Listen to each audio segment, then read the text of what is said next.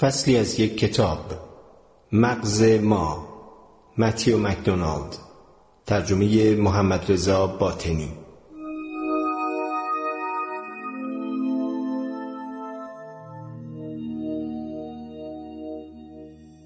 انگیزش. از بسیار جهات لذت پایان داستان است. لذت پاداشی است که مغز برای انجام دادن کاری به ما میدهد، اما چیست که به ما انگیزه میدهد که اصلا آن کار را شروع کنیم؟ اگرچه این موضوعی است بحث برانگیز، ولی بسیاری از عصب پژوهان درباره منبع انگیزش تحقیق کردند و به لب پیش پیشانی یا پریفرونتال کورتکس رسیدند، ناحیه بسیار مهم که درست در جلوی مغز قرار گرفته است. این ناحیه به همه چیز پیوند خورده، از شخصیت گرفته تا برنامه‌ریزی درست. در میان وظایف بسیاری که این ناحیه به عهده دارد، یکی هم انگیزش است، یعنی واداشتن شما به تعقیب هدفهایی که به پاداش می‌انجامد. پژوهشگران ارتباط بین انگیزش و لب پیش پیشانی را از راه مطالعه کسانی که این ناحیه از مغزشان آسیب دیده بود کشف کردند. اگرچه اثر این آسیب به این بستگی دارد که دقیقاً کجا و چه چیزی آسیب دیده باشد، با این همه بسیاری از آسیب دیدگان توانایی اینکه آینده را در نظر مجسم کنند از دست می‌دهند. آنها می‌توانند در گفتگوهای هوشمندانه شرکت کنند، از یک شام خوب لذت ببرند، اما به طور حیرت انگیزی فاقد این توانایی هستند که تصور کنند چند دقیقه دیگر چه خواهند کرد و به کلی عاجزند از اینکه برای چند دقیقه آینده طرحی داشته باشند. بعضی از آنها می‌توانند از پاداش لذت ببرند، اما اشتیاق این را که به دنبال آن بروند ندارند. فریب دادن سامانه پاداش. انسان‌ها از دیرباز کوشیدند سامانه خسیس پاداش را دور بزنند. بعضی از ترفندهایی که به کار برده ایم هوشمندانه، بعضی دیگر ضعیف و چندتایی از آنها بدون تردید خطرناک هستند. یک، جلوگیری از بچه‌دار شدن. این راه گریز انسان را از لذت جنسی برخوردار می‌کند بدون اینکه نسل جدیدی به وجود آورده باشد. مغز نمیتواند بین سکس و زاد و ولد تمایز قائل شود، بنابراین حتی اگر عملی جنسی به تولید نسل بعدی منجر نشده باشد، باز همان پاداش را به انسان میدهد. کلاه گذاشتن بر سر سامانه پاداش با استفاده از کاندوم و فیلم‌های تحریک کننده از جمله کارهایی است که انسان‌ها انجام میدهند و دیگر جانوران از عهده آن بر نمیآیند. دو، فرزندپذیری. پدر و مادری که کودکی را به فرزندی میپذیرند از همان احساس خوشایند بچه داشتن برخوردار میشوند بدون اینکه ژن‌های خود را به نسل بعد منتقل کرده باشند. فرزندپذیری در گذشته پیش از تاریخ احتمالاً امری درون خانوادگی بوده است. افراد بالغی که فرزند نداشتند سرپرستی خواهرزاده، برادرزاده و عموزاده را به عهده می‌گرفتند، اما مغز ابزاری برای تشخیص خویشاوند از غیر ندارد، بنابراین همان پاداش لذت را به کسانی که کودکی را به فرزندی پذیرفتند ارزانی می‌دارد. سه، شیرین کننده‌های مصنوعی. شیمی جدید تعداد زیادی ترکیبات همشکل ساخته است که روی زبان مزه شکر یا چربی می‌دهد، اما گوارش آنها مانند شکر و چربی واقعی نیست. یک مورد خطرناک از فریب دادن سامانه پاداش غذا نزد کسانی یافت می‌شود که دچار بولیمیا هستند، یعنی آنهایی که غذا را می‌خورند و از لذت آن برخوردار می‌شوند، ولی بعد برای جلوگیری از چاق شدن آن را عمداً استفراغ می‌کنند. چهار، الکل و مواد مخدر. یکی از بهداورترین راه‌هایی که انسان برای فریب دادن سامانه خسیس پاداش به کار می‌برد استفاده از مواد مخدر است. البته مخدرهای مختلف تأثیرات متفاوت دارند، اما بیشتر آنها روی مدار لذت در مغز به نوعی اثر می‌گذارند. اغلب آنها سطح ناقل‌های عصبی مثل دوپامین را تغییر می‌دهند، اما مغز از سامانه خودتنظیمیش استفاده می‌کند تا خود را با این تغییرات سازگار کند. حتی گاهی تا آنجا پیش می‌رود که همان سلول‌هایی را که تحت تأثیر ماده مخدر حالت نشئگی ایجاد می‌کنند می‌کشد. بقیه داستان را خوب می‌دانید. استعمال مکرر ماده مخدر هر بار کمتر لذت بخش می شود. زندگی بدون ماده مخدر هر روز فلاکتبارتر می شود و اشخاص معتاد دیگر انگیزه‌ای ندارند که از چیزهایی که قبلا لذت می بردند لذت ببرند و سرانجام مغز آنها آنقدر حساسیت خود را نسبت به ناقل‌های عصبی که پیام‌آور لذت هستند از دست می دهد که شخص معتاد دیگر متوجه آنها نمی شود. فصلی از یک کتاب، مغز ما، متیو مکدونالد، ترجمه محمد رضا باطنی.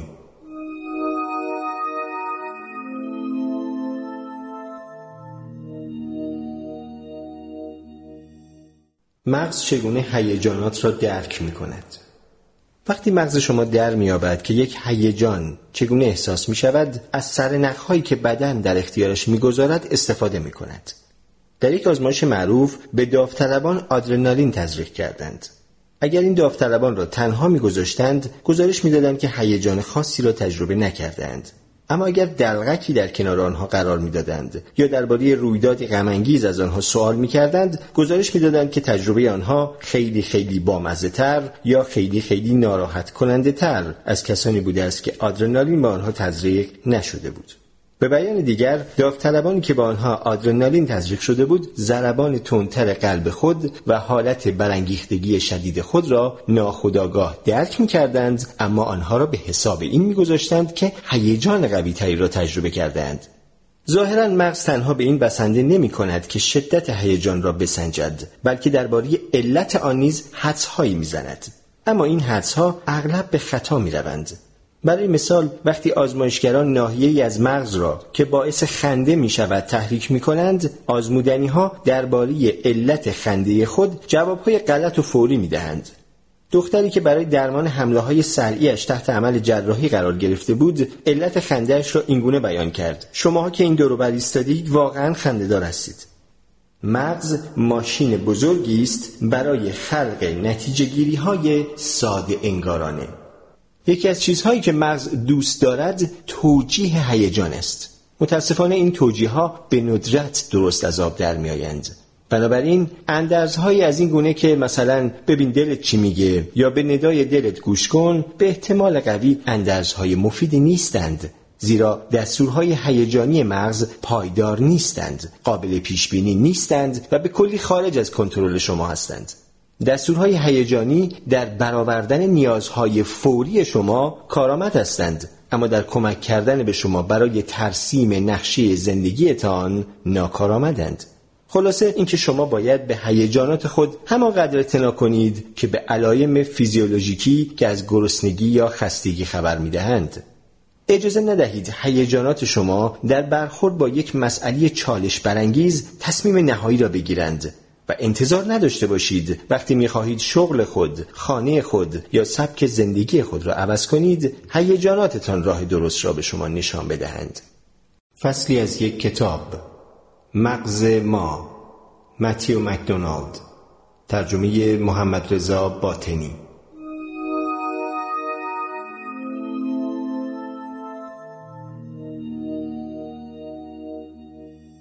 لذت سامانی پاداش.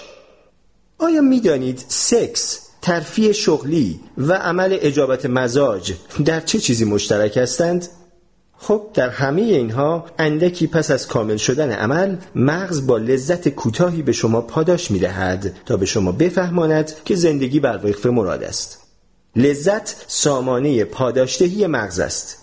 لذت شما را تشویق می کند تا فعالیت‌هایی را که برای نیازهای زیست شناختی شما لازمند دنبال کنید.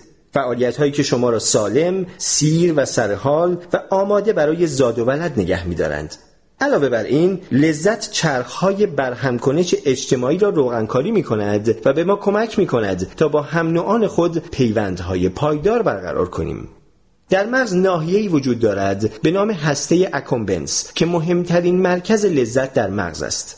وقتی به موش‌ها این امکان داده شد که با فشار دادن اهرمی به طور الکتریکی این ناحیه از مغز خود را تحریک کنند، آنها هزاران بار در ساعت اهرم را فشار دادند، نه میلی به غذا داشتند و نه علاقه‌ای به جفت، تا سرانجام از شدت فرسودگی مردند. شما ممکن است فکر کنید سکس، پول یا کیک شکلاتی را دوست دارید، اما آنچه شما به دنبال آن هستید در واقع چیزی است به مراتب بهتر، یعنی آن جریان خفیف الکتریسیته که به وسیله آن مغز به شما پاداش یا لذت می‌دهد. درست است که هسته اکومبنس بخشی از مغز است که احساس لذت را به وجود می‌آورد، اما این کار را به طور مستقل انجام نمی‌دهد. مرکز دیگری به نام ناحیه ونترال تگمنتال که به اختصار وی تی ای نامیده می شود و درست در ته مغز قرار گرفته هم وجود دارد که انواع و اقسام اطلاعات را در مورد اینکه شما در ارضای نیازهای زیست شناختی خود چقدر موفق بوده اید دریافت می کند. سپس این ناحیه به هسته اکومبنس فرمان می دهد که اندکی لذت برای کاری که خوب انجام گرفته به شما ارزانی دارد. طریق عمده‌ای که هسته اکومبنس با وی تی ای ارتباط برقرار می‌کند، آزاد کردن یک نوع ناقل عصبی به نام دوپامین است. لذت تمام می‌شود. حالا خبر بد.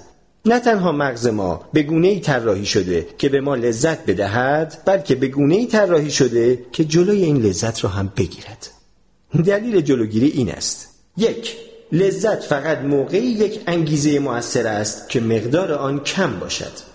اگر یک تکه کیک پنیر آنقدر به شما لذت بدهد که ساعتها دوام داشته باشد، شما در بقیه روز نیازی به خوردن نخواهید داشت.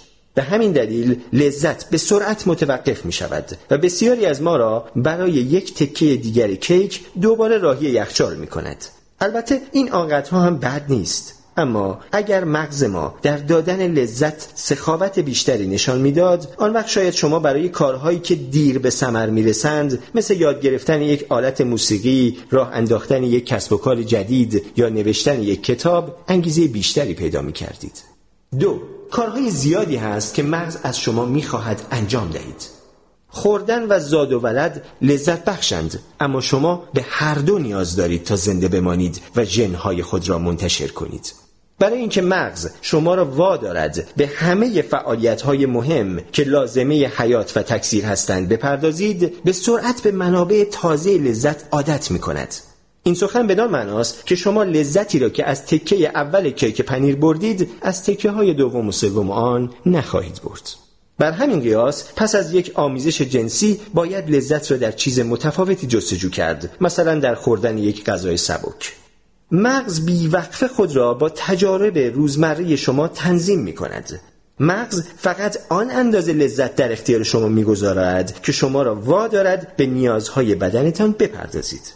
در واقع کاملا امکان دارد لذتی که شما از خوردن یک نان شیرینی میبرید بیشتر از لذتی نباشد که اجداد پیش از تاریختان وقتی یک تکه سنجاب خشک شده را به نیش میکشیدند میبردند.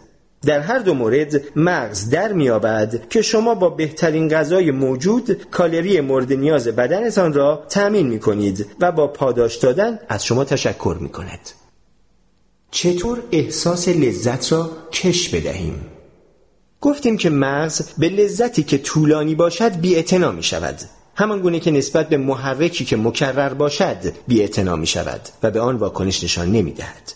این واقعیت را به سادگی با یک جعبه شکلات نروژی که خیلی دوست دارید امتحان کنید. شکلات اول محشر خواهد بود، دومی خوشایند خواهد بود، اما آخری همانقدر به شما لذت خواهد داد که انگار یک میوه پلاستیکی را می جوید.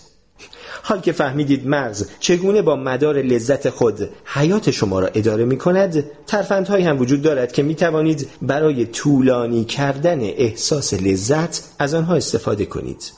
یک، لذت را کش بدهید.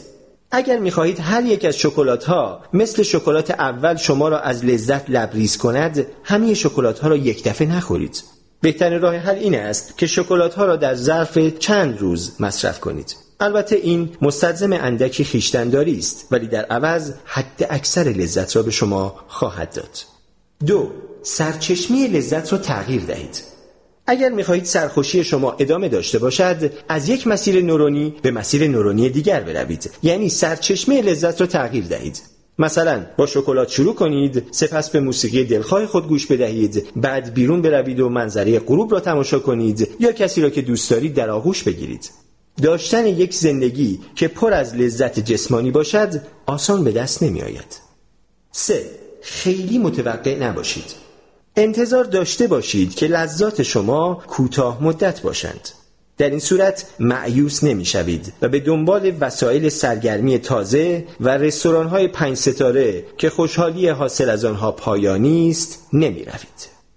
فصلی از یک کتاب، مغز ما، متیو مکدونالد، ترجمه محمد رضا باطنی.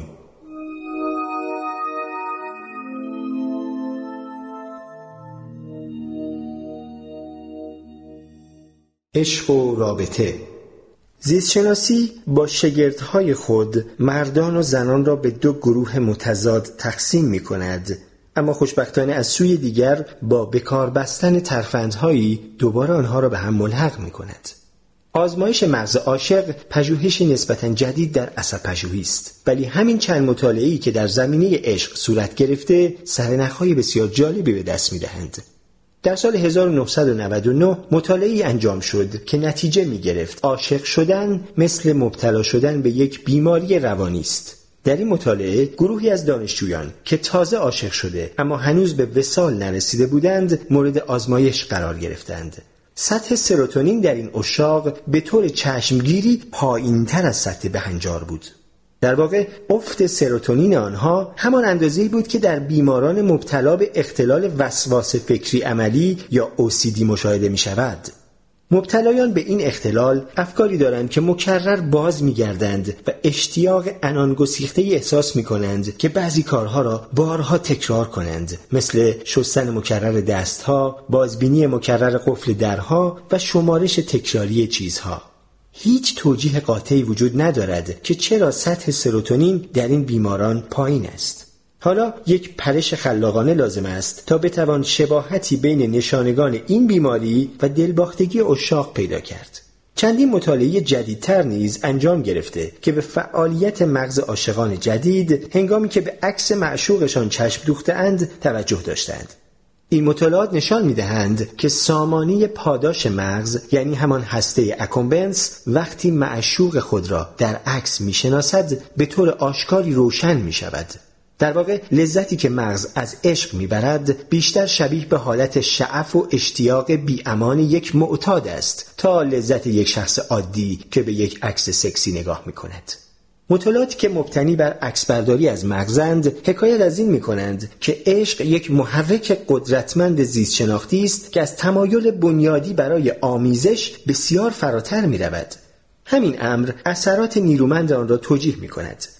اگر شهوت بتواند آدمها را برای یک بعد از ظهر گرد هم آورد، فقط عشق است که میتواند آنها را برای چندین سال یا بیشتر کنار هم نگه دارد. زمانبندی عشق. تا اینجا به مطالعه کسانی پرداختیم که با دردهای آغازین عشق دست و پنجه نرم میکردند. پیگیری مطالعات نشان می‌دهند که چگونه با گذشت زمان فعالیت در مغز عاشقان تغییر می‌کند و نیز نشان می‌دهند که نتایج به دست آمده به طور چشمگیری با هم همخوانی دارند. اصولاً عشق با یک دوره سوزان دلباختگی شروع می‌شود. این همان دوره‌ای است که دانشجویان می‌گذراندند، همان دوره‌ای که مطالعات رفتار آنها را شبیه افراد نیمه دیوانه یا معتاد به مصرف مواد غیرقانونی تلقی می‌کردند. این مرحله عقل را به بازی نمیگیرد. حالت خوشی به شخص دست میدهد و کمک میکند تا مغز رابطه‌ای محکم و معتاد مانند بین لذت خیالی و معشوق برقرار کند. ولی این دوره پایدار نمیماند. در همه مطالعات مغز پس از یک سال به حالت عادی باز میگردد. سطح سروتونین به حد طبیعی میرسد و از فعالیت مدار لذت در مغز کاسته میشود. این به معنای مرگ عشق نخستین نیست، بلکه نشانه آن است که آن عشق به تجربه‌ای کاملا متفاوت تبدیل شده است، به یک رابطه دراز مدت از همبستگی دو جانبه و دوستی. از منظر فرگشتی توالی این رویدادها به نظر کامل میرسد. نخست سامانه پاداش که بخشی از ساختار مغز است، اشتیاق شدیدی ایجاد می‌کند که ما آن را شهوت می‌نامیم. نیروی شهوت انسان را بران می دارد که به دنبال جفت بگردد. اگر این نیرو نبود احتمالاً ما در غارهای خود می ماندیم تا نسل بشر تقش درآید. سپس وقتی مغز جفت مناسبی پیدا می کند، شور بی امان عشق از راه می رسد. این واکنش مهار نشدنی اغلب کافی است که ما را از این مانع واقعی عبور دهد تا از آن پس آرام بگیریم و به بزرگ کردن میوه عشقمان بپردازیم. مرحله آخر چندان مسلم نیست. به نظر می رسد که انسان تک همسر آفریده شده است. برخلاف اکثر جانوران دیگر، نوزاد انسان برای یک دوره بسیار طولانی فوق‌العاده دوست داشتنی و فوق‌العاده بی‌پناه است. به همین دلیل معقول است که تکامل به پدر و مادری نظر لطف داشته باشد که به قدر کافی در کنار فرزندانشان میمانند تا از آنها مراقبت کنند و به آنها بیاموزند که چگونه زنده بمانند. ناگفته نماند که برای خیانت‌های پنهانی در یک رابطه تعهدمدار یا برای آمیزش با شخصی جوانتر وقتی بچه‌ها به سن نوجوانی میرسند باز هم انگیزه‌های تکاملی وجود دارد. خلاصه اینکه بسته به باور شماست که آیا عشق یک تاریخ مصرف اجتناب ناپذیر دارد یا نه. پیوند عشق یک برنامه ژنتیکی است که با شور و شوق دیوانه‌وار و لذت جنسی شروع می شود و با پوشک‌های کثیف بچه پایان می یابد. مغز باید سخت بکوشد تا زن و مرد را در این دوره گذار کنار هم نگه دارد. حاله‌های لذت بخشی که ما در دوره دلباختگی به دور معشوق خود خلق می‌کنیم یقیناً به این فرایند کمک می‌کنند، ولی احتمالاً کافی نیستند تا یک دهه، یعنی دهه پرورش کودک، دوام بیاورند. خوشبختانه عامل دیگری وارد بازی می‌شود که ترکیبی است تا حدی اسرارآمیز به نام اکسیتوسین. ترس فرار از مرگ. لذت تنها ابزاری نیست که مغز در اختیار دارد. مکمل آن درد است. هنگامی که شست پای شما له شده یا یکی از دندانهای شما شکسته، درد مغزتان را از این آسیب خبردار می کند. با این همه بیشتر ما فکر می کنیم درد بخشی از ادراک است و نه هیجان. اگرچه مرز کاملا مشخصی وجود ندارد، ولی درد با قسمت زیرین مغز رابطه دارد. بدن ما نورون‌های ماهری دارد که انواع مختلف درد را درک می‌کنند و آن را به مغز گزارش می‌دهند و هیچ راهی هم برای دور زدن این مسیر وجود ندارد. مقایسه بین انگیزش برای کسب لذت که ما را به سوی بعضی چیزها سوق می‌دهد و ترس که پای ما را از بعضی چیزها پس می‌کشد بسیار جالب است. همانگونه که مغز دارای مدار لذت ماهری است که به کارهای خوب ما پاداش می‌دهد، همانگونه نیز دارای مدار ترس کارآزموده‌ای است که در مقابل خطرهای بالقوه واکنش می‌کند. قضیه شبیه به مدارس قدیم است که برای تشویق ما به رفتارهای درست به ما رشوه می‌دادند و برای بازداشتن ما از کارهای نادرست چوب تر را به کار می‌بردند.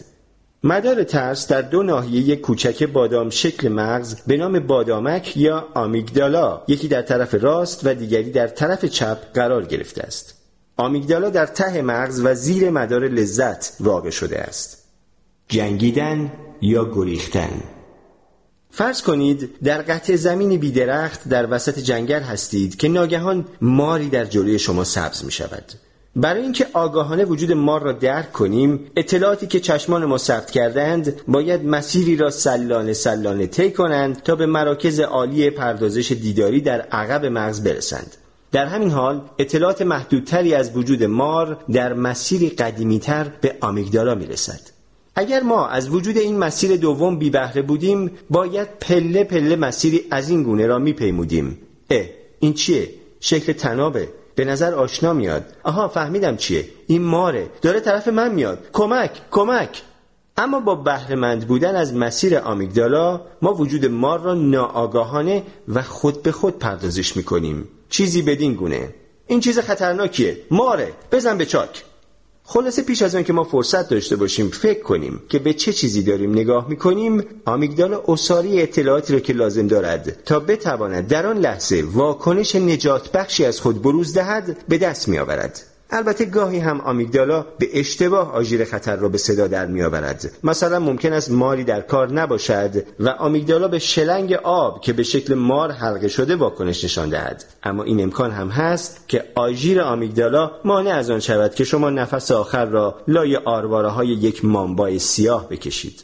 وقتی که آمیگدالا به این نتیجه برسد که خطری در پیش است، با هیپوتالاموس ارتباط برقرار می‌کند. هیپوتالاموس سامانه‌ای است در مغز که کار عمده آن ترشح هورمون است. هیپوتالاموس همراه با قسمت‌های دیگر سامانی غدد درون‌ریز مغز را وامی دارند تا هورمون‌هایی مانند آدرنالین و کورتیزول در خون سرازیر کند. هورمون‌هایی که بدن ما را برای یک عمل اضطراری مجهز و آماده می‌کنند. آمیگدالا با نواحی زیرین مغز که کنترل حرکت را به عهده دارند نیز برهمکنش دارد. بر حسب قضاوت شتاب‌زده آمیگدالا ممکن است شخص دیوانه‌وار فرار کند، موضع دفاعی به خود بگیرد یا چنان که اغلب اتفاق می‌افتد سر جای خود میخکوب شود. سر جای خود میخکوب شدن یکی از بنیادی‌ترین پاسخ‌های ما برای بقاست. این واکنش مانع از آن می‌شود که ما به سوی خطر پیش برویم. فرصتی به ما می‌دهد تا موقعیت را ورانداز کنیم و احتمالاً مانع از آن می‌شود که موجودی خطرناک بتواند ما را پیدا کند. در همین فاصله بدن ما تحت تأثیر هورمون‌های جنگیدن یا گریختن پیش می‌رود، به طوری که وقتی ما واقعاً واکنش می‌کنیم این واکنش همراه با فوران شدید انرژی خواهد بود. اغلب آمیگدالا به اشتباه آژیر خطر را به صدا در می‌آورد. در این وقت وظیفه قشر مخ خردورز است که آن را خاموش کند. خاطرات هیجانی. بعضی چیزها به طور غریزی ترساورند، مانند یک حرکت ناگهانی، صداهای بلند و تغییرات ناگهانی در روشنایی. ولی چیزهای خیلی زیاد دیگری هم هستند که ما باید بیاموزیم از آنها بترسیم.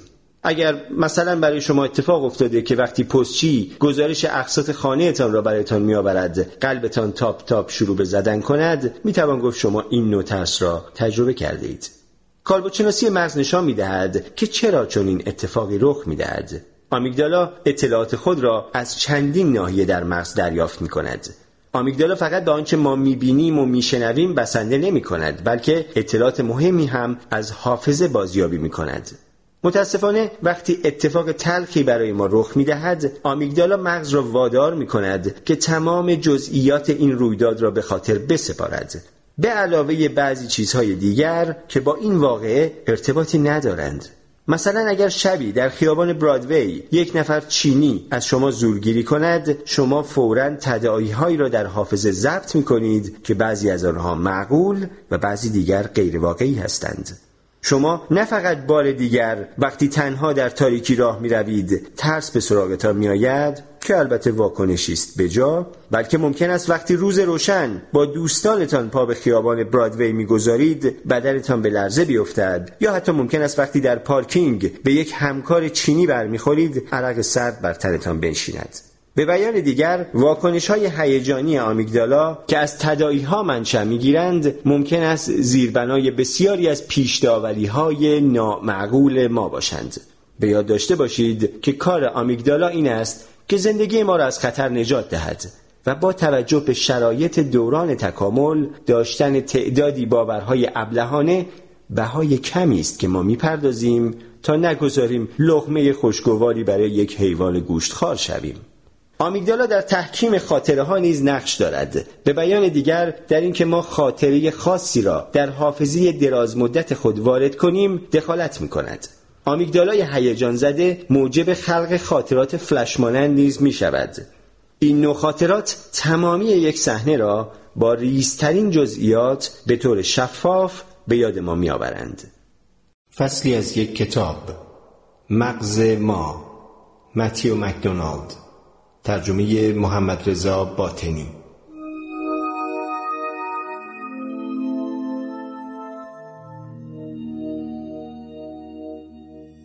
آیا پرخاشگری در نهاد ماست؟ در هر بحثی که درباره محرک‌های هیجانی به میان می‌آید، سرانجام این سوال مطرح می‌شود: آیا ما بر طبیعت غریزی و حیوانی خود که در اعماق تاریک وجودمان است، کنترل داریم؟ آیا تبار حیوانی ما می‌تواند پدیده‌هایی مانند دزدی، تقلب و ضرب و شتم را توجیه کند؟ پرخاشگری مثال خوبی است. پرخاشگری برای اجداد ما ارزش بقا داشت، زیرا آنها بر سر غذا، جفت و حفظ قلمرو مجبور به رقابت بودند. ولی در دنیای مدرن رفتارهای خشونت‌آمیز اغلب ناموجه‌اند و بیشتر اوقات نتیجه عکس به بار می‌آورند.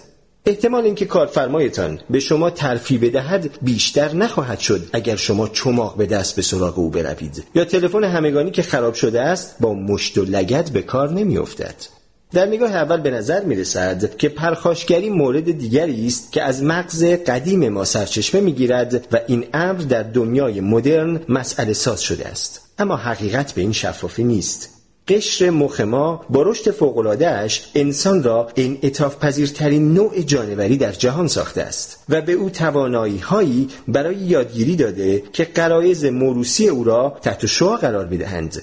بنابراین در حالی که گربه به هیچ روی نمیتواند از پریدن روی پرنده بیپناه خودداری کند، ما انسانها امکانات زیادی داریم که بر تمایلات خود چیره شویم و حتی اگر گاهی تسلیم غرایز ناشایست خود شویم، هیچ کس نمیتواند بگوید آن غرایز دقیقاً چه چیزی هستند.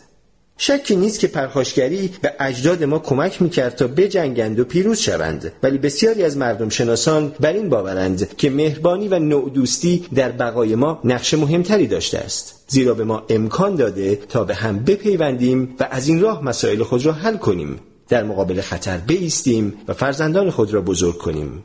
به بیان دیگر، اگرچه تکامل ما را تربیت می کرد که پرخاشگر باشیم، در همان حال هم طبیعت ما را تغییر می داد تا به صورت پرورشگرانی مهربان و دلسوز و بازیگران تیمی خوبی درآییم. حتی خویشاوندان جانوری ما پرتو چندانی بر این مسئله نمی اندازند. روانشناسان فرگشتی سالهای متمادی عمیقاً به مطالعه نزدیکترین خویشاوند جانوری ما، یعنی شامپانزه های معمولی پرداختند. مشاهده شد که آنها در یک نظام قبیله‌ای و گاهی خشن زندگی می‌کنند که یک شامپانزه نر قلچماق بر آن فرمانروایی می‌کند. از طرف دیگر، نوع دیگری از میمون‌ها وجود دارد به نام بونوبو که بسیار به شامپانزه نزدیک است. رفتار بونوبوها در این مورد به طور شگفت‌انگیزی با شامپانزه‌ها فرق دارد. جامعه بونوبوها به وسیله گروهی از ماده‌ها اداره می‌شود و درگیری‌های اجتماعی به جای خشونت با عرضه سکس حل و فصل می‌شود. در واقع بونوبوها از سکس بدون مقدمه برای ادای احترام به یکدیگر، بدبستان محبت، تنش‌زدایی و محکم کردن پیوند بین اعضای طبقه حاکم استفاده می‌کنند. که البته این به معنای وقوع عمل جنسی بین ماده‌های سلطه‌گر نیز هست. بنابراین حتی اگر به عالم جانوران هم نگاه کنیم، باز این به شما برمیگردد که بگویید آیا ما از لحاظ ژنتیکی برای سلطه‌گرایی فرقه‌ای برنامه‌ریزی شده ایم یا برای عشق‌بازی جنسی؟ اکسیتوسین هورمونی است غیرعادی که هم روی بدن و هم روی مغز اثر می‌گذارد. در هنگام زایمان انقباض‌های رحم را تحریک می‌کند و بازتابی را که منجر به شیر دادن از سینه می‌شود به راه می‌اندازد.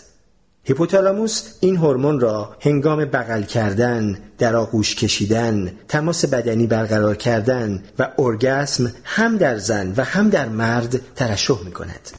اثرات اکسیتوسین موضوعی بحث برانگیز است، اما مطالعات معتبر گزارش می‌دهند که این هورمون نقش مهمی در اعتمادسازی، رفتار مادرانه، پیوند عاطفی بین اعضای خانواده و بین زن و مردی که رابطه جنسی دارند به عهده دارد. و اما بعضی از یافته‌ها در مورد اکسیتوسین. یک، به نظر می‌رسد که هورمون اکسیتوسین در رابطه تک همسری در نوعی موش صحرایی مؤثر باشد. پیوند جدا نشدنی این موش با جفت خود شهره آفاق است، چیزی که در عالم جانوری نامعمول است. با این همه، اگر سطح اکسیتوسین در این جانور دستکاری شود، موش‌هایی که قبلا جفت وفاداری بودند شروع به بی‌وفایی و خیانت می‌کنند. دو، اکسیتوسین احتمالاً در رفتار مادرانه جانوران دیگر نیز مؤثر است. مثلا وقتی دانشمندان در سطح اکسیتوسین نوعی موش یا گوسفندان مداخله می‌کنند، مشاهده می‌شود که احتمال مراقبت آنها از نوزادهایشان کمتر می‌شود. در یک مطالعه مشاهده شد که تزریق اکسیتوسین در ستون فقرات گوسفندان باکره موجب می شود که آنها رفتارهای مادرانه از خود نشان دهند. سه، به نظر می رسد اکسیتوسین حس اعتماد را در انسانها بالا می برد. در یکی از عجیبترین مطالعاتی که تاکنون روی اکسیتوسین انجام شده، داوطلب‌ها پس از استنشاق افشانه‌ای که در آن اکسیتوسین بود، در یک بازی سرمایه‌گذاری اعتماد بیشتری نسبت به غریبه‌ها نشان می‌دادند. چهار، اکسیتوسین احتمالاً چرخه لذت را در مغز همچنان فعال نگه می‌دارد. مغز معتادان حرفه‌ای خود را با کم شدن لذت ماده مخدری که مصرف می‌کنند سازگار می‌کند. آن تجربه شعف آور قبلی به لحظه کوتاهی رهایی از ناراحتی ها تبدیل می شود. اما در مطالعاتی که روی موش ها انجام شده به این نتیجه رسیدند که اکسیتوسین این مقاومت را پایین می آورد. این بدان معناست که اکسیتوسین ممکن است شور و شوق عشق تازه را برای مدتی طولانی تر زنده نگه دارد. پنج. اکسیتوسین ممکن است تولید ماده مخدر ام دی ام ای را که به نام اکستازی نیز معروف است افزایش دهد. این ماده چندین کار در مغز انجام می دهد. یکی اینکه نمیگذارد نورون‌ها پسماند ناقل‌های عصبی را که چرخه لذت مغز را فعال نگه می‌دارند پاک کنند. این ماده ترشح اکسیتوسین را که ممکن است علت احساس نشئگی وافر باشد که استعمال کنندگان از آن دم می‌زنند بالا می‌برد. با این همه هیچ کس نمی‌داند اکسیتوسین دقیقاً در بدن چه می‌کند. بعضی‌ها استدلال می‌کنند که این هورمون هیجانات منفی را مهار می‌کند، مانند پاسخ ترس که از آمیگدالا سرچشمه می‌گیرد و اگر مهار نمی‌شد در تشکیل پیوند بین دو نفر مداخله می‌کرد. بعضی دیگر معتقدند که اکسیتوسین افت و خیز چرخه لذت مغز را هموار می‌کند و بدین وسیله گذر از افت و خیز اورگاسم جنسی را به پیوند با دوام و رمانتیک بین دو طرف آسان‌تر می‌کند. چندین مطالعه دیگر به این نتیجه رسیدند که کارکرد اکسیتوسین به این سادگی نیست. مثلا زنان وقتی در روابط استرس‌زا قرار می‌گیرند، سطح اکسیتوسین در آنها از حد طبیعی بالاتر می‌رود. در این مورد ممکن است توجیه این باشد که مغز توانایی تولید اکسیتوسین خود را بالا می‌برد تا شخص بتواند این مشکل را نادیده بگیرد یا او را به این فکر بیاندازد که همسر جدید پیدا کند. عصب پژوهان هنوز برای ما روشن نکردند که آیا اکسیتوسین مهمترین بخش یا فقط مؤلفه‌ای از یک فرایند زیستشناختی پیچیده است. روابط بسیار موفق. عصب پژوهی می‌تواند به شما کمک کند تا بین یک رابطه محکم و یک رابطه عاشقانه کوتاه مدت فرق بگذارید. مهمترین چیزی که باید به یاد داشته باشید این است که عشق مانند گرسنگی و تشنگی یک محرک زیست شناختی است. شما ممکن است بر این باور باشید که فقط یک همتای کامل برای شما وجود دارد، اما مغز شما قطعاً این را نمیپذیرد. در واقع به محض اینکه شما کسی را انتخاب کردید، مغز دست در کیسه‌ای می‌کند که پر است از ترفندهای زیست شناختی تا رابطه شما را به پیش ببرد. به همین دلیل است که مردم در پیدا کردن همتای ایدئال خود فوق‌العاده موفق هستند، اعم از اینکه در باشگاه یا اینترنت با هم آشنا شوند یا به طریق سنتی و از راه خواستگاری همدیگر را پیدا کنند. و اما چند راهنمایی عصب شناختی برای یک رابطه عاشقانه موفق. یک. معشوق را بدون غور و بررسی به همسری انتخاب نکنید. تفکر نقادانه در مغزی که عاشق است کاهش می‌یابد. بنابراین اگر احساس کردید شخصی کاملا مناسب شماست در حالی که فکر می‌کنید از عاقبت خوشی خبر نمی‌دهد، انتظار نداشته باشید که این خوشحالی دوام بیاورد. احساس‌های خوش به تدریج رنگ می‌بازند، اما واقعیت سر جای خود باقی می‌ماند. دو. زمانبندی رابطه را که قبلا هم بحث کردیم به یاد بیاورید. برای بیشتر مردم شور و شوق بی‌امان اوایل عشق در ظرف یک سال فروکش می‌کند. این واقعیت ممکن است بدین معنا باشد که آنچه می‌ماند چند تبسم خشک و نگاه‌های بی‌احساس باشد، اما جای نگرانی نیست. شور و شوق بی‌وقفه و عنان‌گسیخته می‌تواند فرساینده باشد. یک رابطه موفق خود را با این تغییرات سازگار می‌کند تا یک شریک زندگی قرص و محکم برای آینده بسازد. اما آنهایی که تحمل این تغییرات را ندارند باروبنه خود را می‌بندند و در جستجوی عشق بعدی به راه می‌افتند. سه. همه چیز را به عهده عشق رمانتیک نگذارید. عشق رمانتیک بسیار خوشایند است تا زمانی که ادامه دارد، اما پیش آگهی مطمئنی برای خوشبختی یک عمر نیست. احساس عاشقانه، سکس و شور و شوق عشق تغییر می‌کنند و اگر به آنها امکان داده نشود که تحول پیدا کنند، پژمرده و نابود می‌شوند. چهار. به یاد داشته باشید که رابطه زحمت دارد. مردم ترجیح می‌دهند که از لذت عشق بهره‌مند شوند و بقیه را به مغز واگذار کنند تا راهنمایی کند. این رویکرد برای ایجاد یک رابطه کافی است، اما نه الزاماً یک رابطه خوب. به جای این کار باید مادامی که مغز خود به خود عنان لذت و پیوند را به دست میگیرد، شما هم وظیفه سنگینی را به عهده بگیرید که شامل همه چیز می شود، از وفاداری گرفته تا بحث‌های سخت درباره مشکلات و احساسات. فصلی از یک کتاب، مغز ما، متیو مکدونالد، ترجمه محمد رضا باطنی.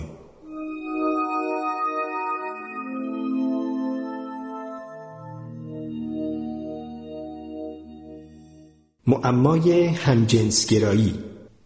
اگر بحث درباره سیاست، مذهب و تفاوت‌های بین زن و مرد کافی نیست که مهمانی شما را به هم بزند، موضوع بحث برانگیز دیگری نیز هست که می‌توانید عنوان کنید: همجنسگرایی. شما نمی‌توانید وقت زیادی صرف مطالعه فرایندهای زیست شناختی کنید که دختران و پسران را به وجود می‌آورند بدون اینکه از خود بپرسید آیا همجنسگرایی یک الزام زیست شناختی است یا یک انتخاب شخصی. مطالعات متعدد دریافتند که تفاوت‌هایی بین زنان و مردان همجنسگرا و زنان و مردان ناهمجنسگرا وجود دارد، از جمله تغییرات ظریفی در کالبدشناسی مغز، مخصوصاً در هیپوتالاموس که در رفتار جنسی نقشی حیاتی دارد، ولی این تفاوت‌ها علیت را نشان نمی‌دهند. به بیان دیگر، آنها نمی‌توانند به این پرسش پاسخ بدهند که آیا مغز است که موجب همجنسگرایی می‌شود یا همجنسگرایی است که موجب تغییراتی در مغز می‌شود. به یاد بیاوریم که ساختار مغز در اثر کاربرد تغییر می‌کند. گفتن این که همجنسگرایان مغز متفاوتی دارند شاید مثل این است که بگوییم ورزشکاران عضلات درشتری دارند. در این مورد ممکن است یک مؤلفه ژنتیکی دخالت داشته باشد، ولی تفاوت واقعی از شیوه زندگی سرچشمه می‌گیرد. مطالعات دیگر به دنبال تفاوت‌هایی در زیست‌شناسی آن دسته از خصوصیات بودند که در اوان زندگی شکل گرفته و بعید است که محیط شخص بتواند آنها را تغییر دهد. مثلا مطالعات مختلف نشان می‌دهند که در همجنسگرایان تفاوت‌هایی در چپ دست یا راست دست بودن، اثر انگشت، طول انگشتان، شنوایی و ترشحات زیر بغل مشاهده می‌شود. مطالعه دوقلوهای یکسان نشان می‌دهد که یک مؤلفه ژنتیکی در کار است. به بیان دیگر، همجنسگرایی تا حدی ارثی است. و سرانجام مطالعه انواع دیگر جانوران به ما گوشزد می کند که فقط دخالت ژن‌ها نیست، بلکه احتمالاً محیط رحم است که حرف آخر را می زند. مثلا اگر آزمایشگران ترکیب هورمون‌ها را در رحم مادر تغییر دهند به طوری که روی جنین اثر بگذارد، رفتار جنسی آن جانور برای همیشه تغییر می کند. اینها همه ما را به کجا می برند؟ ما به اینجا می رسیم که دلایل محکمی وجود دارند که ما می توانیم گمان کنیم فرایندهای زیست شناختی در همجنسگرایی دخالت دارند، اما هیچ راهی وجود ندارد که ما از این بابت مطمئن شویم و مسئولیتی به عهده داریم که محتاطانه گام برداریم. حالا این نکته آخر را به ذهن بسپارید. یک، تحقیقات دریافتند که همجنسگرایان بالغ معمولاً در کودکی ناسازگاری جنسیتی نشان می دهند. این نشان می‌دهد که صرف نظر از علت، راهی که به جاذبه همجنس‌خواهی منتهی می‌شود از تغییراتی شروع می‌شود که در سن کم قبل از نوجوانی اتفاق می‌افتند. به بیان دیگر، ریشه‌های گرایش جنسی در چیزهایی مانند زیاده‌روی در خوردن فلان غذا یا تلویزیون‌هایی که برنامه‌های غیر اخلاقی پخش می‌کنند یا در آزمایش‌های بی‌پایه و اساس نهفته نیست. دو، گرایش جنسی در طول زندگی شخص شکل می‌گیرد. افراد مختلف در دوره‌های مختلف زندگیشان پی می‌برند که جنس مخالفگرا، همجنسگرا یا دوجنسگرا هستند. سه، هیچ گواه علمی وجود ندارد که گرایش جنسی را بتوان با اراده تغییر داد یا معالجه کرد. چشم به آینده داشتن و چشم به گذشته داشتن. اغلب اوقات ما توانایی چشمگیر مغز را در پایین آوردن تدریجی لذت و درد به حساب نمی آوریم.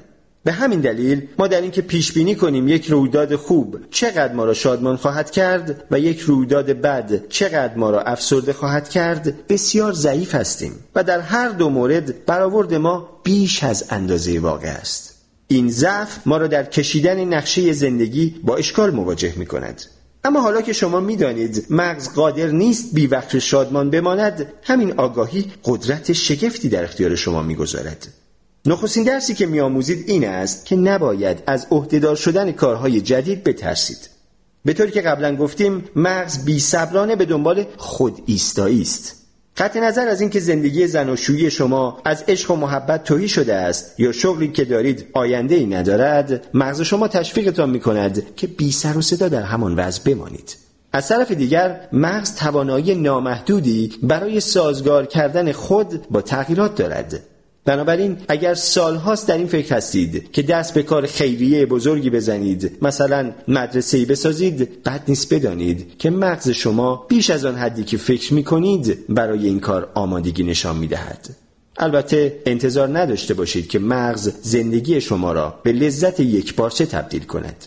به بیان دیگر، قدرت سازگاری در همه جنبه‌های زندگی وجود دارد، پس چرا شما آن را به خدمت نگیرید؟ در زندگی مدرن بیشتر وقتمان را صرف این می‌کنیم که ببینیم چطور مغز لذت را از ما دریغ می‌کند، اما اکراه داریم از توانایی دیگر مغز در خنثی کردن ترس، تهدید یا غم و غصه به نفع خودمان استفاده کنیم. این یک راهکار کوتاه مدت خوب است، اما به عنوان یک رویکرد دراز مدت به زندگی خالی از خطر هم نیست. و آن خطر این است که شما در چنگال یک هیجان منفی دیگر گرفتار شوید: پشیمانی. مطالعات نشان می‌دهند که مردم به احتمال زیاد از بابت کارهای پشیمانی یا متاسف می‌شوند که انجام نداده‌اند تا آن کارهایی که انجام داده‌اند. بنابراین اگر سودای ساختن آن مدرسه مورد مثال را به عمل درآورید، مغز شما با کمال میل این کار را به عنوان گامی ارزنده در زندگی شما به حساب می‌آورد. اگر به عمل در نیاورید، مغز این تجربه با ارزش را به دست نخواهد آورد تا در موقع نیاز به آن چنگ بزند و شما همواره در این فکر میمانید که چه میشد اگر این کار انجام گرفته بود. افسانه هایی درباره مراقبت از کودکان. پدران و مادران جوان از پرداخت شهریه، دستمزد ارتودنتیست و مد مطلوب نوجوانان به سطوح آمدند. آنها به هر دری میزنند تا بهترین محیط را برای فرزند خود خلق کنند و آنقدر بیخوابی کشیدند که شاید نتوانند بین شیشه سرکه و پاکت شیر فرق بگذارند. اگر شما در چنین وضعیتی هستید، به این افسانه های فریبنده توجه کنید. یک محیط های بسیار غنی شده بچه های باهوشتر خلق میکنند. اشتباه. در آزمایشی که اغلب به آن ارجاع داده می شود، پژوهشگران پی بردند که موشها در قفسهای معمولی مغزهای کوچکتری داشتند از موشهایی که می توانستند با انواع اسباب بازیهای ویژ ویژی بازی کنند. از آن زمان به بعد چند نفر از دانشمندان ادعا کردند که محیط غنی شده موشها با وضع عادی زندگی غربی ها تطبیق می کند. اما توازن پژوهش ها امروزه نشان می دهد که محیط به شدت محرومیت زده به رشد کودک آسیب می رساند. اما تفاوت بین یک محیط غنی شده و یک محیط شدیداً غنی شده بسیار ناچیز است. دو اسباب بازی های آموزشی به رشد کودک کمک می کنند. اشتباه. تحقیقات به وضوح عواملی را شناسایی کردند که به رشد مغز کودک آسیب می‌رسانند که از آن جمله‌اند تغذیه ناکافی، سموم محیطی مانند سرب، قرار گرفتن در معرض موادی مانند الکل، نیکوتین و مانند آن قبل از تولد و استرس مزمن. ودی اسباب بازی‌هایی که مخصوصاً برای تحریک قوای فکری طراحی شده‌اند هیچ تأثیر آشکاری ندارند، به رغم ادعاهای گزافه‌گویانه‌ای که برای آنها می‌شود. سه بچگی دورانی است که باید هرچه بیشتر واقعیات را یاد گرفت. اشتباه. مهمترین موضوعاتی که در بچگی باید آموخت چیزهای مهارت بنیاد است، یعنی چطور درباره دنیا تحقیق کنیم و چطور با دیگران معاشرت کنیم، نه چیزهای واقعیت بنیاد، یعنی یاد گرفتن نامهای جانوران مختلف، رنگها، اعداد و مانند اینها. به بیان دیگر، پیش از آن که کودکی را جلوی یک تلویزیون آموزشی بنشانید، خوب فکر کنید. او ممکن است واقعیاتی چند را یاد بگیرد، اما فرصت گرانبهایی را که میتوانست صرف تعامل با محیطش کند از دست میدهد. برای اطمینان خاطر به نکات زیر توجه کنید.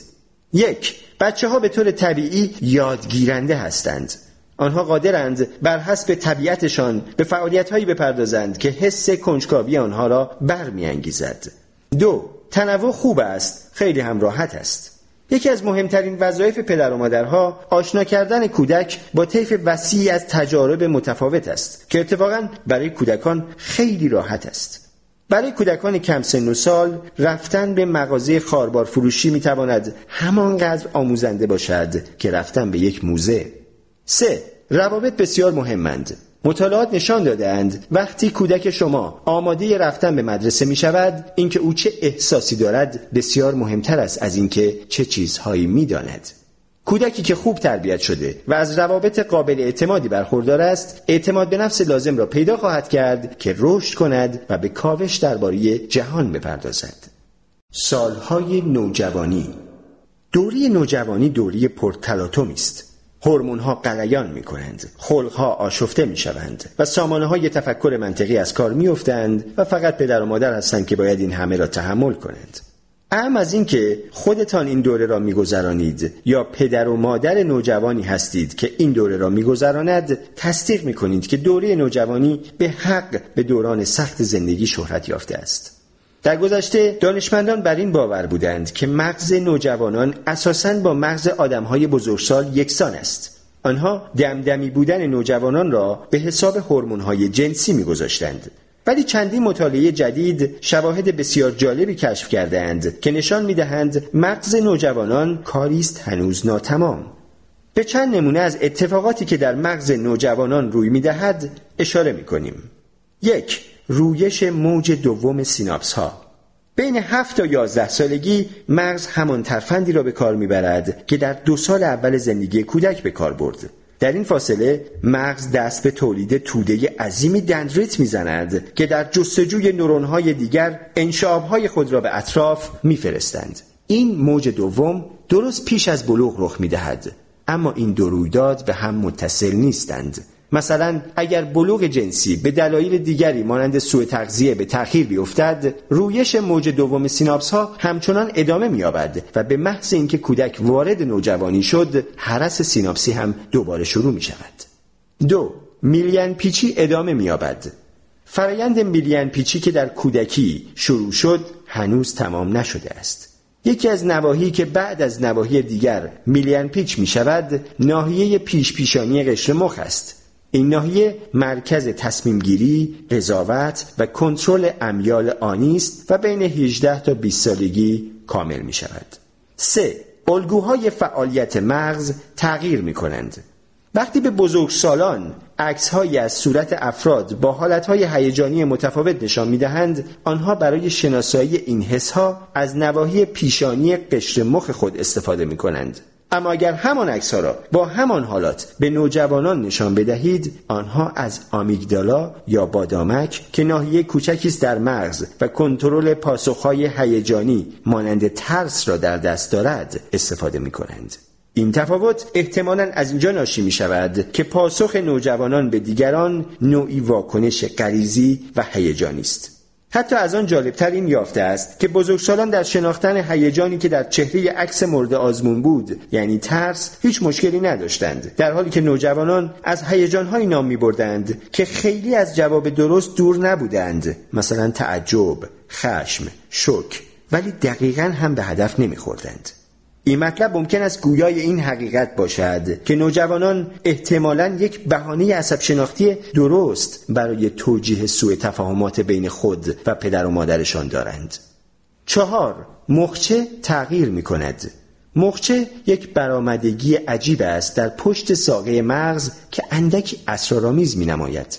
مخچه در هماهنگ کردن حرکات نقشی به عهده دارد، اما پژوهش‌های جدید از این حکایت می‌کنند که مخچه نقش ظریف‌تری در هماهنگ کردن فعالیت‌های مختلف مغز ایفا می‌کند. این واقعیت که مغز نوجوانان هنوز به رشد کامل نرسیده، می‌تواند بسیاری از رفتارهای پیش‌بینی ناپذیر و هیجانی آنها را توجیه کند، ولی از زاویه دیگر نیز می‌توان به شورش‌های دوره نوجوانی نگاه کرد، از چشم‌انداز فرگشتی. در دنیای اجداد دور ما امید به زندگی به طور شگفت‌انگیزی کوتاه بود. جوانان دهه‌ها از عمرشان باقی نمانده بود که بخواهند جوانی را به بازیچه بگذرانند، زیرا پدر و مادر آنها ممکن بود نتوانند دهه سی عمر خود را به پایان ببرند. بنابراین دوره نوجوانی دوره عمل یا مرگ بود. دوره‌ای بود که باید به رشد شتاب بخشید و خود را برای چالش‌های دوره بزرگسالی آماده کرد. نوجوانانی که زندگی را سخت نمی گرفتند و ضرورتی را که هورمون‌ها برمی‌انگیختند احساس نمی‌کردند، احتمالاً گرفتار بیماری می‌شدند یا نصیب حیوانی درنده و بدین ترتیب فرصت تولید نسلی جدید را از دست می‌دادند. آنها از صفحه روزگار محو شدند، در حالی که نوجوانانی که به انگیزه هورمون‌های جنسی پاسخ مثبت می‌دادند و رشدی پیشتاز داشتند، کره زمین را تصاحب کردند و اجداد من و شما شدند. توصیه به پدر و مادر نوجوانان. حالا که دیدید چه شورشی در مغز نوجوانان برپاست، احتمالا نسبت به بدخلقی‌ها، دردسرسازی‌ها، پیامک فرستادن‌ها، جدا نشدن از تلفن همراه و دیگر مشکلاتی که نوجوانان شما درست می‌کنند، تحمل بیشتری نشان خواهید داد. اما چند نکته ساده که عصب پژوهان به همه پدر مادرها توصیه می‌کنند. یک، انتظار طغیان‌های هیجانی را داشته باشید. در نوجوانان تغییرات خلقی بی‌ثبات نتیجه نقصی در مغز آنها نیست، بلکه پاسخ به مجموعه‌ای از فشارهای جدید است.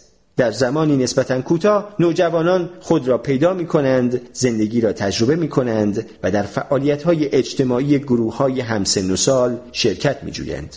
دو، سعی نکنید در جر و بحث‌ها پیروز شوید. خیلی ساده است که ادعای خود را در چند کلمه بیان کنید و عدم تمایل خود را برای کوتاه آمدن نشان دهید، اما اگر به یک کشمکش عبث کشانده شدید قطعاً بازنده خواهید بود. نوجوانان خیلی زود یاد می‌گیرند که به منفی بافی خشمالود متوسل شوند و مغلطه‌های منطقی گوناگون را برای شما ردیف می‌کنند که در حق آنها بی‌انصافی شده و تو مگر رئیس من هستی. به یاد بیاورید که مغز شما میلیون پیچی شده، سیناپس هایتان به خوبی هرس شدند و شما هیچ بهانه‌ای ندارید که اجازه دهید هیجاناتتان به جر و بحث دامن بزنند. سه، نوجوانان را در دنیای واقعی شرکت بدهید. در فرهنگ‌هایی که موانعی بین دنیای بزرگسالان و دنیای نوجوانان کمتر است، آسان‌تر می‌توان آنان را راهنمایی کرد تا مشکلاتی را که با آنان روبرو هستند از سر راه بردارند. چهار، محیط امنی برای نوجوانان فراهم کنید تا از ریسک کردن نترسند. به نوجوانان فرصت بدهید تا در مواقع لزوم ریسک را بپذیرند. پدر و مادری که بیش از حد لزوم مواظب بچه‌هایشان هستند به احتمال قوی نمی‌توانند فرزندان ریسک پذیری تربیت کنند. آنها در واقع به استقبال این ریسک می‌روند که فرزندانی تربیت کنند فاقد یک چیز مهم، یک چارچوب تجربی که به آنها کمک کند فرق بین فعالیت‌هایی که خطر جانی دارند و آنهایی که مثلا پوست زانوی آنها را می‌خراشد تشخیص دهند. پنج، حرفتان را مرتب تکرار کنید. درست است که این تکرار کفر آنها را در خواهد آورد، اما با این همه آنها گوش می‌کنند. یکی از مهارت‌های تمرین شده در همه نوجوانان این است که وانمود کنند به این حرف‌ها گوش نمی‌کنند و به دنبال آن وانمود کنند که اصلاً به این حرف‌ها اهمیت نمی‌دهند، اما گوش می‌کنند. کنترل هیجان‌ها. تفاوت آشکاری که بین انسان و بسیاری دیگر از گونه‌های جانوری وجود دارد این است که ما انسان‌ها مجبور نیستیم تمام عمرمان را آنگونه زندگی کنیم که هیجان‌هایمان دیکته می‌کنند. ما می‌توانیم پاسخ‌های هیجانی و غریزی خود را مهار کنیم تا بتوانیم خود را با موقعیت‌های متغیر سازگار کنیم. ولی مشکلی هست که باید به آن توجه داشت. مسیرهایی که اطلاعات را از آمیگدالا به قشر مخ میبرند قوی‌تر از آنهایی هستند که اطلاعات را از قشر مخ به آمیگدالا میآورند. وقتی ما میخواهیم کنترل آگاهانه روی هیجانهای خود اعمال کنیم، باید از مسیرهای ضعیفتر که اطلاعات را از قشر مخ به آمیگدالا میآورند استفاده کنیم. به همین دلیل برافروختن پاسخ جنگ یا گریز آسانتر است از خاموش کردن آن و این بخشی است از توجیه این پدیده که چرا ما به سادگی دچار استرس‌های مزمن می‌شویم. بچه‌ها مخصوصاً در وضعیت دشواری هستند. آمیگدالا در هنگام تولد به رشد کامل خود رسیده است، اما مسیرهایی که از قشر مخ به آمیگدالا می‌روند هنوز به رشد کامل خود نرسیدند. این وضعیت ممکن است موجب بدخلقی کلافه کننده کودکان خردسال باشد. استرس. در دوران پیش از تاریخ، پاسخ جنگ یا گریز انسانها را فقط برای رویارویی با مشکلاتی آماده می کرد که در لحظه پیش رویشان بود. اما در دنیای مدرن که ما بیشتر اوقات با دغدغه‌های ذهنی دست و پنجه نرم می‌کنیم، پاسخ جنگ یا گریز همیشه کارساز نیست.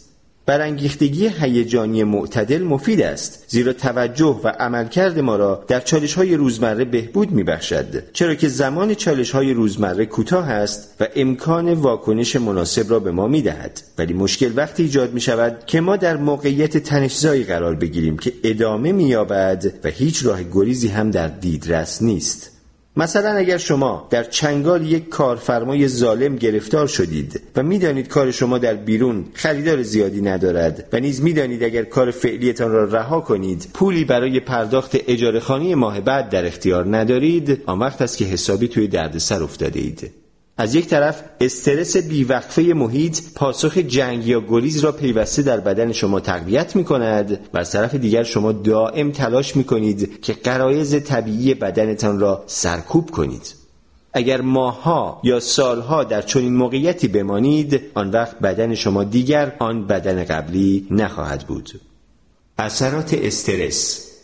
استرس دائم به این میماند که بیست و چهار ساعته یک آژیر اتومبیل در بدن شما کار کند. سرانجام شما راهی پیدا خواهید کرد که این صدای ناهنجار را خاموش کنید، اما آخر روز شما میمانید و یک سردرد وحشتناک. وقتی مغز احساس کند که در دوره‌های طولانی مورد تهدید قرار گرفته، بدن شما دستخوش تغییرات زیر میشود. یک، فشار خون بالا. هورمون‌های جنگ یا گریز که بدن شما را برای کنش آماده می‌کنند، سرانجام باعث تخریب آن می‌شوند.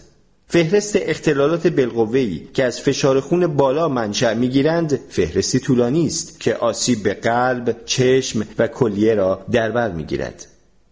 دو، تضعیف مغز و حافظه.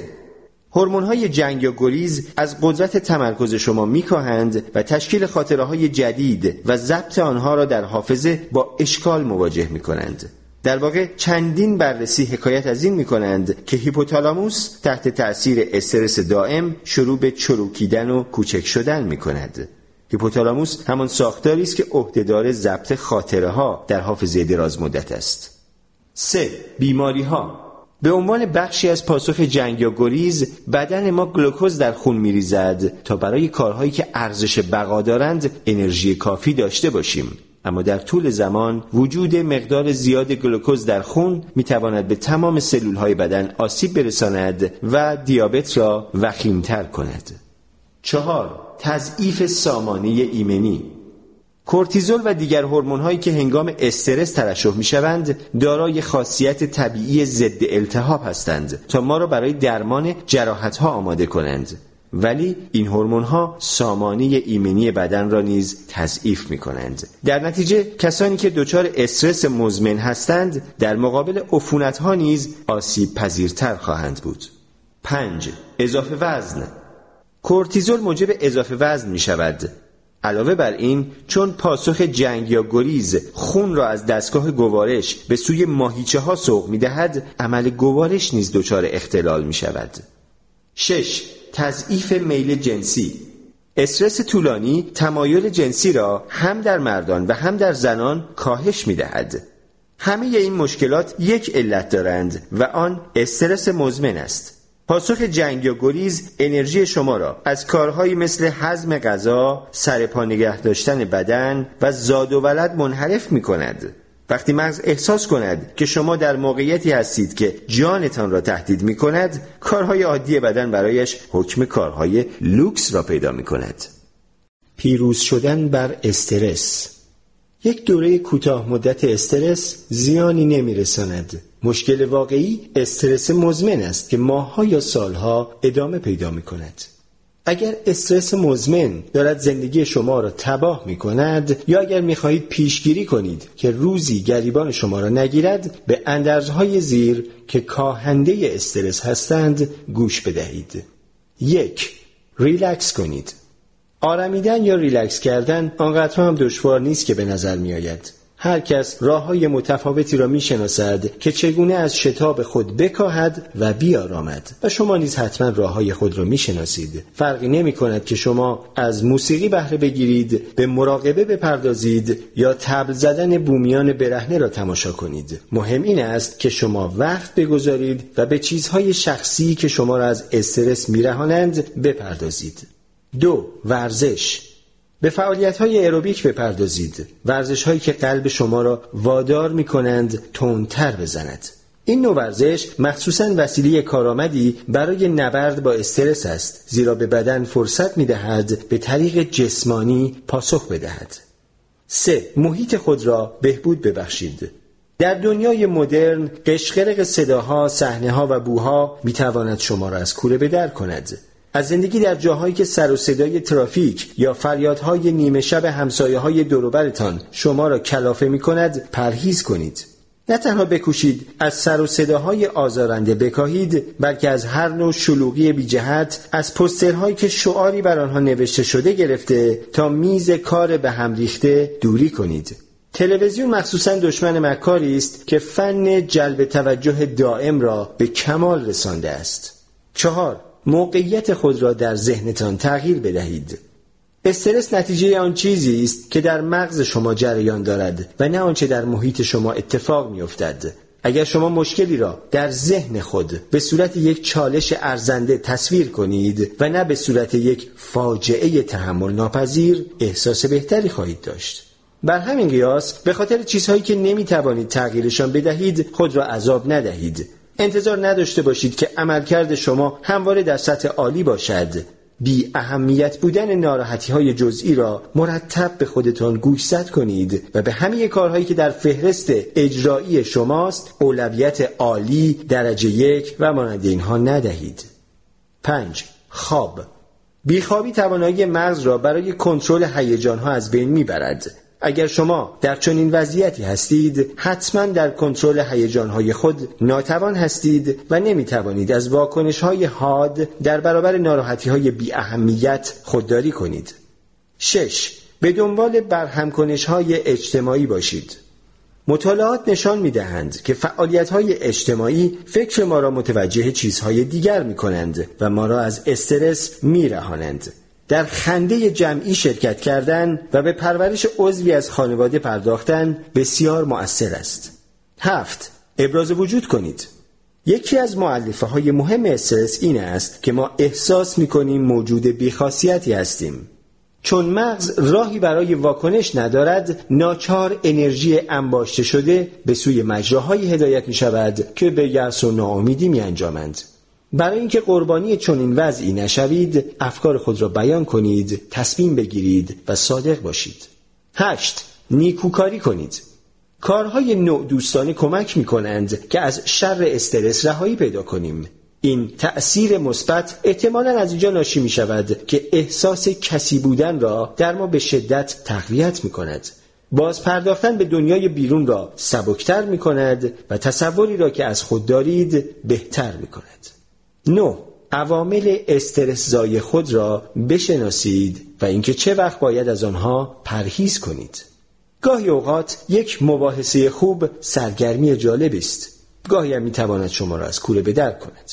اگر شک دارید که دقیقاً چه چیزهایی شما را کفری میکند، از اعضای خانواده‌تان بپرسید. برای آنها خیلی آسان است که فهرست کاملی از دکمه‌های ذهنتان را در اختیارتان بگذارند و نیز بهترین راه‌هایی که می‌توان آنها را فشرد به شما نشان بدهند. در جستجوی شادمانی، مغز ما مایل نیست مراکز لذت خود را همواره فعال نگه دارد. مغز ترکیبی از لذت و درد را به کار می‌گیرد تا ما را در مسیر زندگی روزمره‌مان به حرکت درآورد. شما تنها در صورتی پاداش می‌گیرید که بدن نیازی داشته باشد و شما آن نیاز را برآورده باشید. مثلا یک کت گرم در یک روز سرد زمستانی یا یک دونات پر از مربا برای شکم خالی. علت این پیوند این است که اگر نیازی نباشد اشتیاقی نخواهد بود و اگر اشتیاقی نباشد تلاشی نخواهد بود و رضایت خاطری حاصل نمی‌شود. و در این صورت مغز هم به ما پاداشی از نوع لذت نخواهد داد. به همین دلیل وقتی نیازهای اولیه برآورده شدند، مغز هم پاداش لذت را متوقف می‌کند تا جا برای هدفهای آینده باز شود. آنچه مغز به شدت طالب آن است و در واقع همه سامانه‌های بدن طالب آن هستند، خودایستایی است، یعنی موازنه کامل و عادی بین شما و محیطتان. وقتی لذت، ترس و دیگر هیجان‌ها این موازنه را به هم می‌زنند، مغز می‌جنگد تا وضع را به حالت اول برگرداند. فصلی از یک کتاب، مغز ما، متیو مکدونالد، ترجمه محمد رضا باطنی.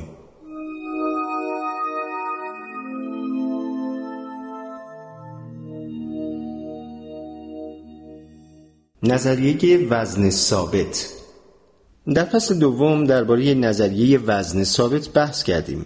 این نظریه مبتنی بر این باور است که بدن از هر حیله‌ای استفاده می‌کند تا وزن فعلی خود را ثابت نگه دارد. نتیجه مأیوس کننده‌ای که حاصل می‌شود این است که اگر وزن شما در طول سالها ذره ذره بالا رفته باشد و حالا بخواهید آن را دوباره پایین بیاورید، نبرد سختی پیش رو خواهید داشت. نظریه وزن ثابت فقط یک مورد از خودایستایی است و بسیاری از پژوهشگران معتقدند شادمانی هم مورد دیگری است. برای اینکه این نظریه را خوب بفهمید، باید بین لذت که یک احساس جسمانی خام است و شادمانی که حالتی است مبهم از رضایت خاطر و خوشبینی فرق بگذاریم. شادمانی احتمالاً یک هیجان ثانوی است که در قسمت خرد پرداز قشر مخ خلق می شود. به بیان دیگر، لذت یک محرک زیستشناختی است که ما را به سوی عمل سوق می‌دهد، در حالی که شادمانی یک حالت شخصی است که موقعی بر ما حادث می‌شود که قسمت آگاه مغز روی لذات ما تأمل می‌کند. میزان شادمانی ما یک ویژگی بنیادی شخصیت ماست و مغز می‌خواهد به هر قیمتی شده آن را ثابت نگه دارد. همانگونه که در سامانی وزن ثابت بدن میکوشد تا به وزن ثابت خود برگردد، در سامانی شادمانی ثابت نیز مغز میکوشد تا عنان ما را به سوی شادمانی ثابت بکشاند. بعضی از مردم فقیر و برهنه خوشحال هستند و اهمیت نمیدهند چه فاجعه هایی ممکن است گریبان آنها را بگیرد. اینها کسانی هستند که اهمیت نمیدهند که اهمیت نمیدهند مثلا اگر به خاطر سنگ کلیه در بیمارستان بستری شوند، زیرا بستری شدن به آنها فرصت میدهد تا جدولهای کلمات متقاطع را که عقب هستند جبران کنند. عده دیگر به جنبه‌های تاریک رویدادهایی که حتی شادمانی آور به نظر میآیند میاندیشند و نگران میشوند. مثلا کسی که قبل از برنده شدن در لاتاری قصه مشکلات مالیاتی آن را میخورد. بیشتر مردم بین این دو گروه قرار می‌گیرند و دارای مغزهایی هستند که توازن بین این دو گرایش را ترجیح می‌دهند، آمیزه‌ای از نگرانی معتدل و شادمانی معتدل. حتی تغییرات خارق‌العاده که شما انتظار دارید موجب لذتی طولانی و پایدار شوند، مثلا به ارث بردن ثروت یک غول نفتی، نمی‌توانند لذت ابدی ایجاد کنند. شما ممکن است چند ماهی دستخوش شور و حالی عنان‌گسیخته شوید و نیز ممکن است احساس کنید که زندگی آسان‌تر می‌گذرد، اما لذت زندگی که لحظه به لحظه احساس می‌کنید به زودی فروکش می‌کند و در حد طبیعی که مغز شما تعیین کرده متوقف می‌شود. مطالعات نشان می‌دهند که در حدود سه ماه طول می‌کشد تا یک تغییر بسیار بزرگ، مثلا تغییر مکان دادن از یک آپارتمان درب و داغون به جایی شبیه قصر، به یک امر عادی تبدیل شود. حتی عشق طاقت سوز دو دلداده هم پس از یکی دو سال فروکش می‌کند و به پیوندی آرام و روزمره تبدیل می‌شود. نظریه شادمانی ثابت به شما اندرز می‌دهد که خیلی بر خود سخت نگیرید اگر دیدن یک بچه گربه مامانی دیگر تبسمی بر لبان شما نمی‌آورد. از همه مهمتر به شما اندرز می‌دهد که در طلب چیزهایی که فکر می‌کنید شما را شادمان خواهند کرد، اینقدر به این در و آن در نزنید و خود را فرسوده نکنید. به بیان دیگر، اگر این فکر به سرتان زده که کارتان را رها کنید، شتابان خود را به تاهیتی برسانید و تا آخر عمر موج سواری کنید و این همه در جستجوی شادی بیشتر است، بی خود به خودتان زحمت ندهید. مغز شما این را نمیخواهد. چگونه میتوان شادمانی ثابت را پذیرفت؟ این کار آنقدرها مشکل نیست که به نظر میآید. وقتی شما فهمیدید که شاید هرگز خیلی شادمانتر از این نخواهید شد که اکنون هستید، آن وقت با بینش عمیق‌تری به موضوع نگاه می‌کنید. مغز شما بسیار انعطاف پذیر است، در حالی که احتمالاً اجازه نخواهد داد شما تا ابد در یک حالت شعف باقی بمانید، اما ممکن است از راه‌های دیگری بتوانید رضایت خاطری عمیق‌تر به دست آورید.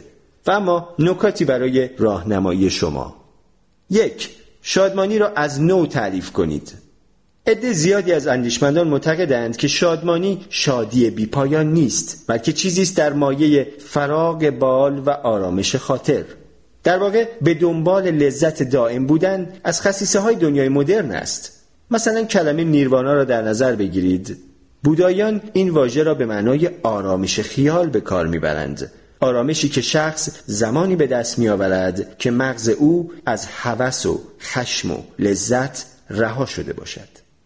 دو، به دنبال تجربه باشید، نه لذت. شما نمی توانید شادمانی را تضمین کنید، اما می توانید حوزه تجربی خود را گسترش بدهید. معادله لذت در مقابل تجربه مردم را بران می دارد که برای تلاش‌هایی مانند راه انداختن یک کسب و کار یا بزرگ کردن فرزندان ارزش قائل شوند. این تجربه ها اغلب بیش از آن که موجب لذت شوند نگرانی ایجاد می کنند، اما در عوض قدرت این را دارند که شخصیت شما و نگرشتان را به دنیا عوض کنند. سه، به خودتان بقبولانید که نیازی به شادمانی ندارید. شادمانی حالتی بیوقفه نیست. کسی که از شادمانی ابدی برخوردار است سرانجام به موجودی تنبل، فاقد حس کنجکاوی و بدون انگیزه تبدیل می شود و آمادگی پیدا می کند که تمام نعمات دنیا را بدیهی فرض کند. اگر کشاورز همسایه شما از آن آدم‌های الکی خوش باشد، تخم مرغ در کار نخواهد بود که شما صبح املت درست کنید. ناشادمانی باعث می شود که چرخ روزگار بچرخد، زیرا آتش انگیزش را مشتعل نگه می دارد و انگیزش به نوبه خود کارهای سخت را ممکن می سازد و گاهی هم موجب پیشرفت می شود. و نکته آخر این که شیمی جدید به ما نشان می دهد ترکیباتی که موجب سرخوشی بیوقفه می شوند مثل هروئین قدرت تخریب زندگی را دارند، زیرا بقیه هستی ما را عاطل و باطل می کنند. چهار، از آزادی لذت ببرید. اگر شما از جمله کسانی نیستید که همیشه به دنبال شادمانی هستند، پس نیازی ندارید که آن را بخرید. کسانی که همواره در پی شکار شادمانی هستند به ناچار فراموش می کنند که همه کالاهای تجملی از سنگ فرش گرانیت آشپزخانه گرفته تا پلیور کشمیری تأثیر شادمانی آورشان محدودیت زمانی دارد و روزی بی اثر می شود. اگر خودتان را از شر خرید به خاطر شادمانی رها نکنید، همواره قصه می‌خورید که چرا از خرید وسایل رفاهی جدید مثلا آخرین مدل تلویزیون رنگی محروم مانده اید. پنج، تجربه‌های شاد خود را کش بدهید. دفعاتی که شما می‌توانید شادمانی بی‌وقفه را تجربه کنید محدود است. با وجود این شما می توانید از نیروهای مغز هنگامی که در انتظار چیزی است و حافظه استفاده کنید و تجارب شادمانی خود را کش بدهید تا زمان بیشتری از زندگی شما را پوشش دهد.